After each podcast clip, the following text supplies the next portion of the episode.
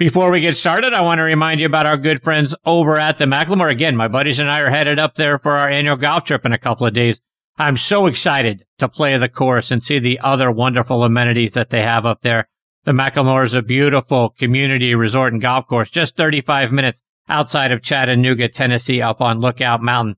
Folks, go online to themclemore.com to see how spectacular the place is. Their new clubhouse and bar are open. The Krieg is a great place to have dinner and drinks with scenic views looking out from Lookout Mountain. The golf course is co-designed by our good friends Bill Bergin and Rees Jones, and our friend and PGA Tour caddy Kip Henley said outside of Pebble Beach, it's the most beautiful 18th hole he's ever seen. And Golf Digest agreed, oh, by the way, naming it the best finishing hole in America since 2000. See why they're all saying that by checking out the course and the resort online at themclemore.com. And folks, this segment of the show is brought to you by TaylorMade and their TP5 and TP5X golf balls. High draw? Check. Low fade? Check. Bump and run? Out of the sand or flop shot? Guess what? Check, check, and check. No matter what shot you need to pull off, there's one ball that's better than them all, and that is the TP5 and TP5X from TaylorMade. With a newly redesigned dimple pattern that decreases drag and increases lift, it's the number one ball in golf no matter the shot. So whether you need to hit it high over the trees, under, or even through them, hit TP5 or TP5X, the one ball designed to handle it all. Check them out online by going to TaylorMadeGolf.com for more information. All right, now next on the tee with me is 1989 Open champion Mark Calcavecchia. Let me remind you about Mark's background. He's from Laurel, Nebraska. His family moved down to West Palm Beach, Florida when he was 13. He won the Florida High School Golf Championship in 1977, played his college golf at the University of Florida from 1978 to 1980. He was named All SEC in 1979. That season, Mark won the Furman Invitational. He turned pro in 1981, got his first win on tour at the 1986 Southwest Golf Classic. Mark has one of the lowest scoring rounds to par in PGA Tour history. He finished 28 under a four round total of 256 at the 2001 Waste Management Open, which featured a second round 60. At the 2009 Canadian Open, he set a record by making nine consecutive birdies during his second round. In all, Mark won 13 times out on tour, including the 1989 Open Championship at Royal Troon in a playoff over Greg Norman and Wayne Grady. He's won four times out on the Champions Tour. Over the course of his career, he has 193 top 10 finishes, 351 top 25s. He's a great follow on Twitter. Oh, by the way, at Mark Calc. And I'm thrilled to have him back with me tonight here on Next on the Tee. Hey, Mark, thanks for coming back on the show. Hey, Chris, thanks for having me, and thanks, uh, thanks for the rundown there. I didn't, I didn't know I had that many, uh, that many good accomplishments. you certainly did, my friend. Mark, I know it's been a, a kind of a challenging last 12 months health wise for you. Update us. How you doing?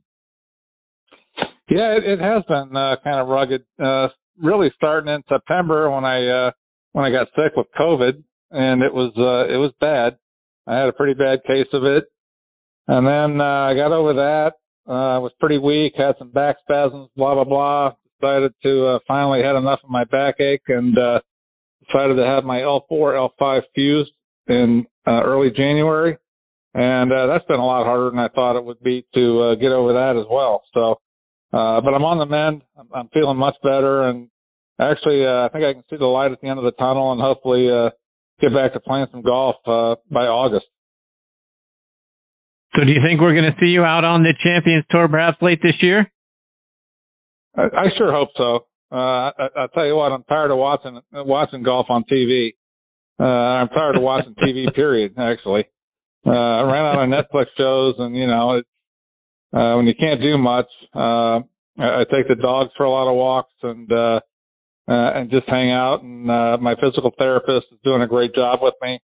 Uh, so my my belly's actually getting stronger. It doesn't look much smaller, but uh, my abs are getting stronger and my core. Uh, so, you know, we're trying to do everything we can to strengthen the back and, uh, you know, get back to uh, making some swings. Mark, I want to get your thoughts on a couple of things that are topical on out on the PGA Tour, starting with Phil's big win at the PGA Championship. What did you think about what you saw from him?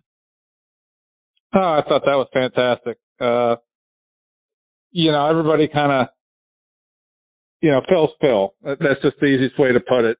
And to to show you how cool it was, I mean, guys that you would normally think wouldn't hang around to congratulate him or even tweet something or do whatever, all, all just really gave him, uh, you know, 100% credit because uh, it was such a cool win. Uh, look, he's 50. Well, he's going to be 51 next month or in a few weeks, and uh, that's just an incredible, incredible accomplishment in my opinion. And I, I know I was rooting for him, and I think uh, most everybody else was too watching on TV. So it was, uh, he, you know, he played great. He really only hit one, one super crooked one, uh, uh, on the weekend, uh, when he hooked that two wood or whatever it was into the water on 13. But, uh, man, he, he played great and, uh, it, that was cool to see. And Mark, as you sort of alluded to a moment ago with your, with your own routine, more focused on health nowadays and eating right and exercise. We obviously see Phil in in uh, much better condition, much better shape, I should say, uh, than we've seen him in years past. And you know, when I think about guys being able to compete at you know 50 to your point, 51 almost now for Phil. I mean, I remember back when when Mr. Palmer was talking about Arnold or uh, about Jack Nicklaus winning the 86 Masters and said, you know, hey, I don't see a reason why Jack couldn't win it at 46.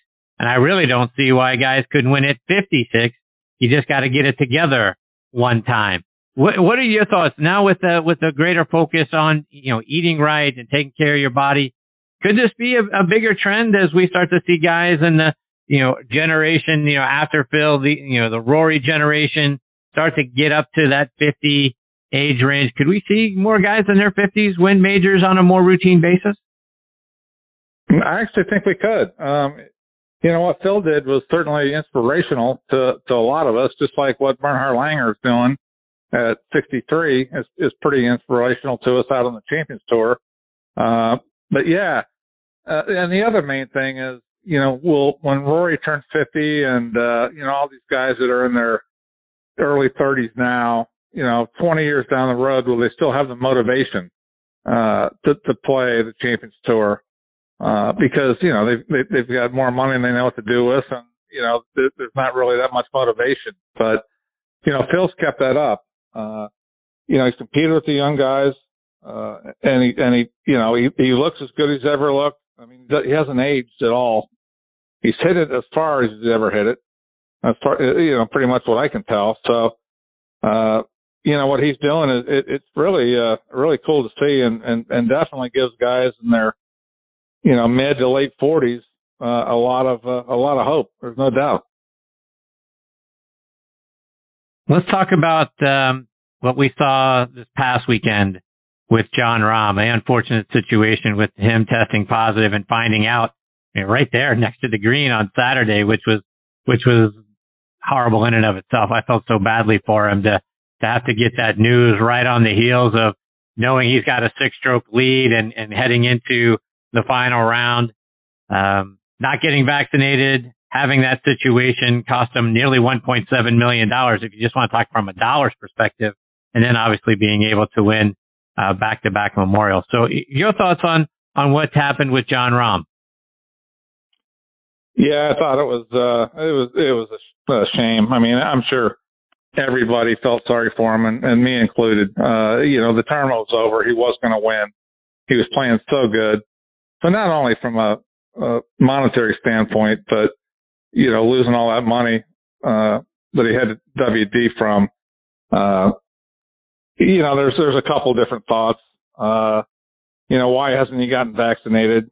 Uh, and I, I, did, I did see another tweet where I said there's going to be like a, a lineup of PGA Tour players heading to the doctor on Monday. Uh, you know, because you don't want you don't, you don't want that to happen to you. It, it's just uh, it was it was really sad, and I I felt terrible for him. But uh, in the end, you know, I mean, you know, whether you get vaccinated or not. Of course, I've had both my shots. I'd take another one tomorrow if there was a third vaccination. It's just, I think it's stupid not to, uh, in my opinion. Uh, other people will disagree with that, but that's fine. Uh, but yeah, it was, uh, the whole, the whole thing was a shame. I, I think they should have or could have handled it a little bit better. There's a few things they could have done, maybe. You know, wh- why not let him play by himself uh, behind the the other two guys in front of him by himself in the last single match, right? Let him play. You know, his caddy is already right next to him anyway, so and just make sure nobody gets anywhere near him. And uh, you know, let him win the tournament, give him the trophy, you know, from 15 feet away and say, yeah, thanks, see ya. Uh, congrats and, and then, and then let him do his, uh, quarantine or whatever he's going to do. So yeah, it was, it was, it was a tough, uh, tough deal for him for sure. Mark, I want to get your thoughts and kind of just going back to Phil for a second because he, he posted a video on Twitter of what he drank out of the Wanamaker trophy. It was a $450 bottle of wine that a friend sent to him, a guy that owns the winery sent it to him. And, uh, Phil talked about what it was. And then, uh, I'm sure 15 minutes later, everyone went and bought, bought up the last 15 cases of what that wine was. So, uh, good for Phil for, you know, doing his friend a solid. But that, that made me think right. about you and uh, and the claret jug. So uh, we know everybody likes to drink their beverage of choice out of the trophies like that. So uh, what did Mark Calcavecchia have out of the claret jug? we were drinking some uh, uh, Dom Perignon out, out of it, by the way, uh, and not just the, uh, night we won, but uh, the night I had to bring it back at St. Andrews the next year. Uh, and I got a little bit of grief for that because the uh, invitation said 7:30 for eight, and I had no idea what that meant. So I just figured that means I'll show up at about five to eight, and uh, of course I got a lot of grief for that. And uh, the the the, the claret jug still has some champagne dripping out of it. I I didn't rinse it out quite good enough, but uh, uh, yeah, we had a we had a few tasty beverages out of that thing, but. Yeah, that wine Phil was drinking, I've never even heard of, but I'm sure it's good. It's 450 bucks a bottle, or at least it better be. Right? exactly. Yeah. hey, Mark, speaking of lots of money, what are your thoughts on the tour's new $40 million incentive plan that's going to be distributed to the, you know, 10 players who bring the most eyes and clicks to, to the tour and not necessarily the top players on the course, just who is generating eyes and clicks. Your thoughts on that? Yeah, I thought it was pretty ridiculous, uh, honestly, to give away that kind of money uh, for a basically a popularity contest. Uh, you know, great for the guys getting the money. You know, I, I can't fault anybody for, for whatever they do to make a, a bunch of money, but it seems like, uh, there, there's several places that, that money, if you, if you want to drop 40 million, you could give a lot to the Corn Ferry Tour, a lot to the LPGA Tour, and, uh, uh, even throw in some to extra to the Champions Tour. I mean, most of our purses are like you know, 1.6 to 1.8 million, which is great. I'm not complaining about that, but you know, it's always fun to play for, for more money. And, uh, yeah, but you know, times are changing. I'll be 61 on Saturday and, uh, you know, my, my time's come and gone and I'm sure, you know, when you, when you look where Jack Nicklaus is on the career money list, you know, it, it I mean, people make more in two weeks now than he made in his whole career. So it, it's pretty, pretty scary when you look at it that way. Mark, I want to get your memories of uh, the Ryder Cup, some of the Ryder Cups you played in. I know you played in in the 91 Ryder Cup at the Ocean Course at Kiawah back when it was a relatively new course. And as I was doing uh, some of the research for, for our time and then Chip Beck was a part of the show last week, I was reading a couple of articles about uh, you guys may not have been thrilled about playing the event there back then. What did you think about the course when you guys arrived and, and started, you know, practicing and playing around and seeing what the conditions were like? I, I couldn't believe my eyeballs, quite honestly.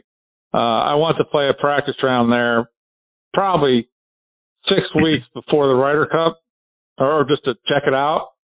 And every road was a dirt road. There was just nothing but piles of sand everywhere. There was, there was basically no clubhouse. They just started building it. And I thought to myself, how in the world are we going to have a Ryder Cup here with, you know, 50,000 fans out here uh, walking around this place? I, I just, it, it, blew my mind. Uh, I wasn't even sure where I was going. It was just a, like I said, a dirt road, a sand road through a bunch of mounds. uh, you know, and then I played the course and it was, uh, it was pretty rugged. It was, it was definitely, uh, not as refined as it is now.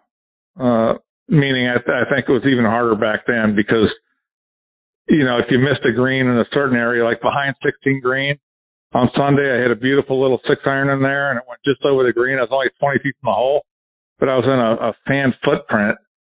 And, you know, I, I mean, now I looked, when I watched the, or the PGA a few weeks ago, you know, there's nothing but grass back there now. So, uh, you know, it, it's a beautiful place.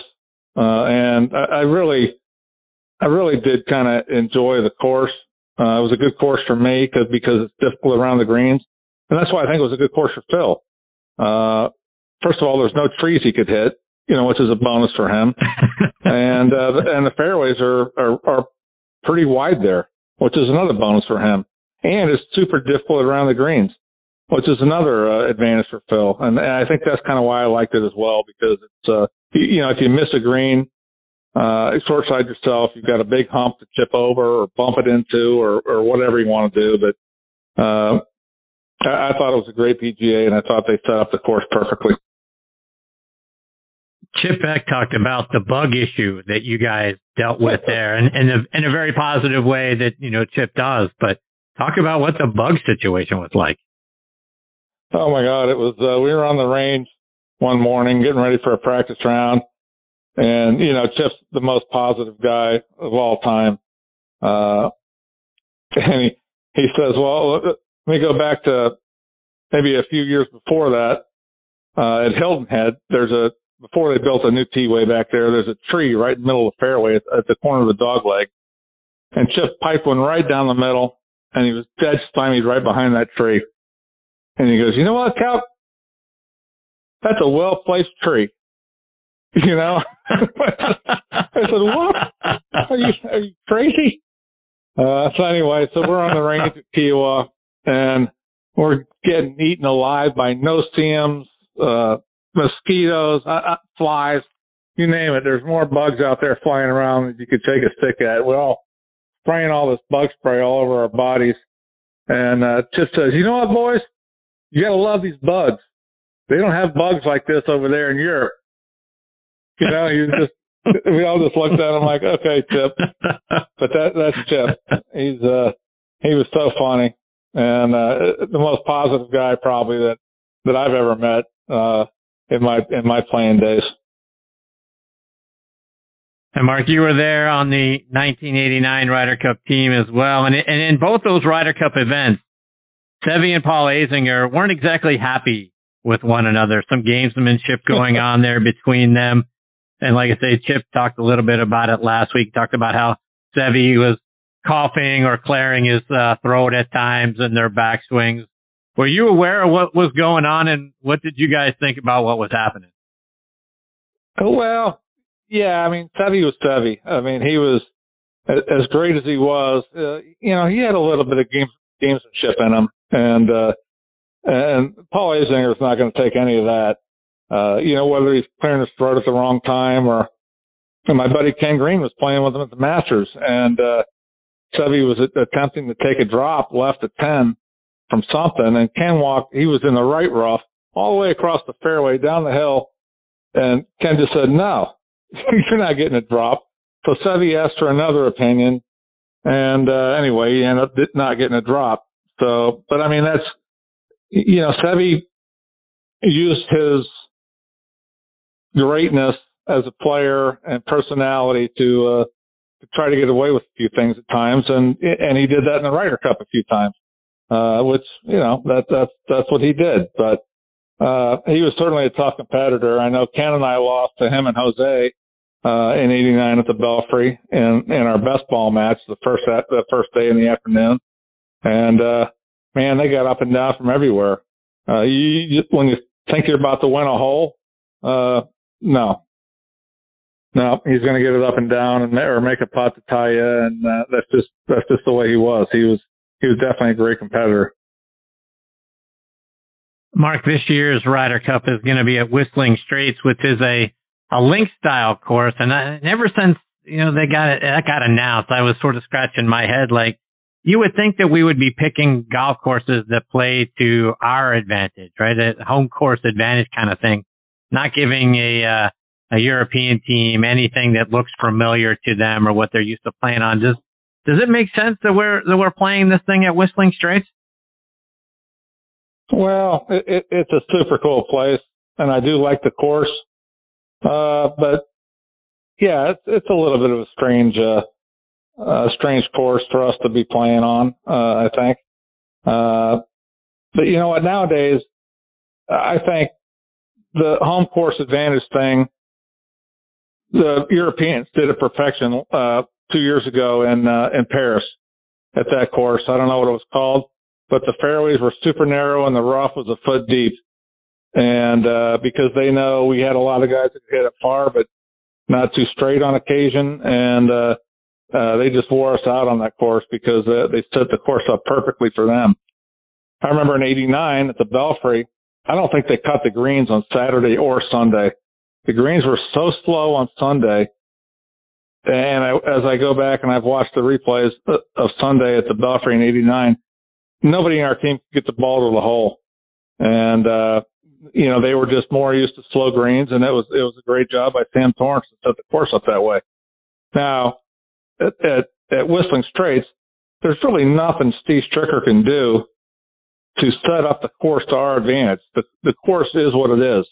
You know, there, I don't think he's going to make the rough very deep. Uh, you know, the greens will be just normal speed. So, um, yeah, I don't think it was a great course selection, uh, for, to help out a U.S. team with, uh, the advantage that the captain has to set up the course the way he wants to.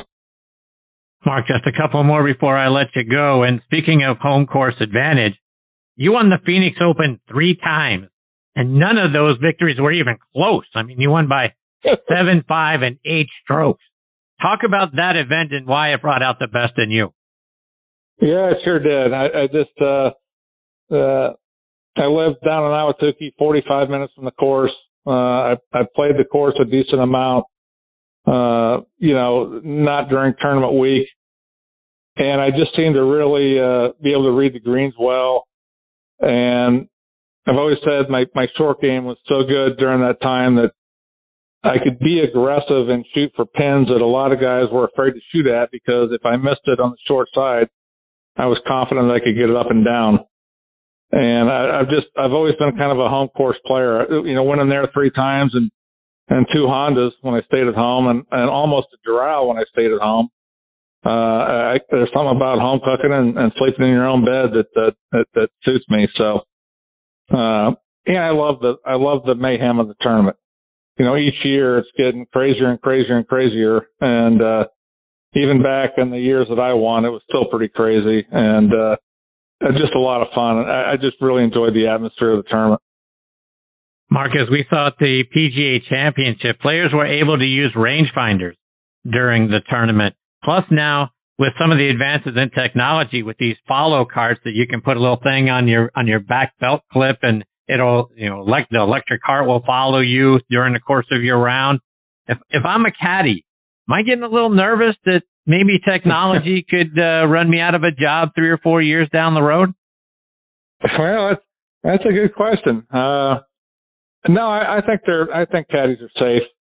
Uh, I don't see uh, carts following players around the course. Uh, you know, as far as the rangefinders, I, I don't have a problem with that because every single professional in the world, when he's out playing golf at his home course or uh, any, wherever he's playing, has a rangefinder in his bag. Uh, you know, when I was a kid, we looked at the 150 bushes and, and, and guessed where the pin was. And that's how we learned how to, how to hit the ball the right distance. And I've had some friends say that even when I was young, that I had the best distance control they, they, they, they've ever seen. So, you know, you kind of learn how to do that, but now, you know, there's, there's no, there's no guesswork. Everybody uses a rangefinder. Boom. Okay. 182 to the hole. You don't care what the front is because you're out playing a, a, by yourself or just practicing or whatever, and you fire your iron shot right at the hole. Uh, so, you know, I thought at the PGA when they could use rangefinders, you should either do one or the other. Just forget rangefinders and just stick with the yardage books like normal. Or if you're going to use a rangefinder, then you can't use your yardage book. Uh, because doing both, I think actually slows down play even more. Uh, so we'll, we'll see what happens with that. But, uh, I, I think yardage books and, uh, uh and, and not using rangefinders are, are, still going to be the way to go for uh, quite a while. Mark, like I mentioned, you're a wonderful follow on Twitter, as is your wife, Brenda. And uh, as I was combing down through your Twitter feed, you're a Flex Seal fan? Oh, yeah, I love Flex Seal. That stuff's the best. Patches up anything. we, we patched our roof with it. yeah, no, it's super cool. The tape and the spray. Ah, it's great stuff. Mark, let our listeners know how they can stay up to date with all the great things that you're doing and root hard for you as you make your way back to the Champions Tour, whether they're following you online or it's on social media. Uh, thanks, Chris. Yeah, and, and uh, I'm, I'm Mark at Mark Calc on Twitter, and uh, Brenda's at Brenda Calc, and she's she's even funnier than I am. So uh, actually, some of the stuff I come up with, I steal from her. So I got to give her credit for that. Mark, you're so much fun. Thank you so much for joining me tonight. It's always a pleasure having you as part of the show. I hope you'll come back and join me again soon. Absolutely, Chris. Anytime. You got it. Thanks for having me. You bet. Take care, Mark. All the best to you, Brenda, and the rest of the family. Look forward to catching up soon. Sounds good. Thanks. See you, Mark. That's a great Mark Calcavecchia at Mark Calc, C-A-L-C on Twitter. Uh, he's a fantastic follow and, uh, and he's a great guy as you could hear through the course of this conversation and the, uh, the other two times that he has been a part of the sh- uh, show. So rooting really hard for Mark's back to heal up and he can get back to feeling normal again and, uh, probably way better than he has over the last several years with that back. I know I suffer from lower back pain. So uh, I'm sure not as bad as what Mark's was, but uh, so certainly understand the the uh, the struggle. So rooting hard for him to get healthy and get back out on the Champions Tour and getting to watch him. And then, like I say, following he and Brenda as uh, he gets along the way, and uh, hopefully letting us all know how he's feeling, and then posting some great stuff out there on Twitter.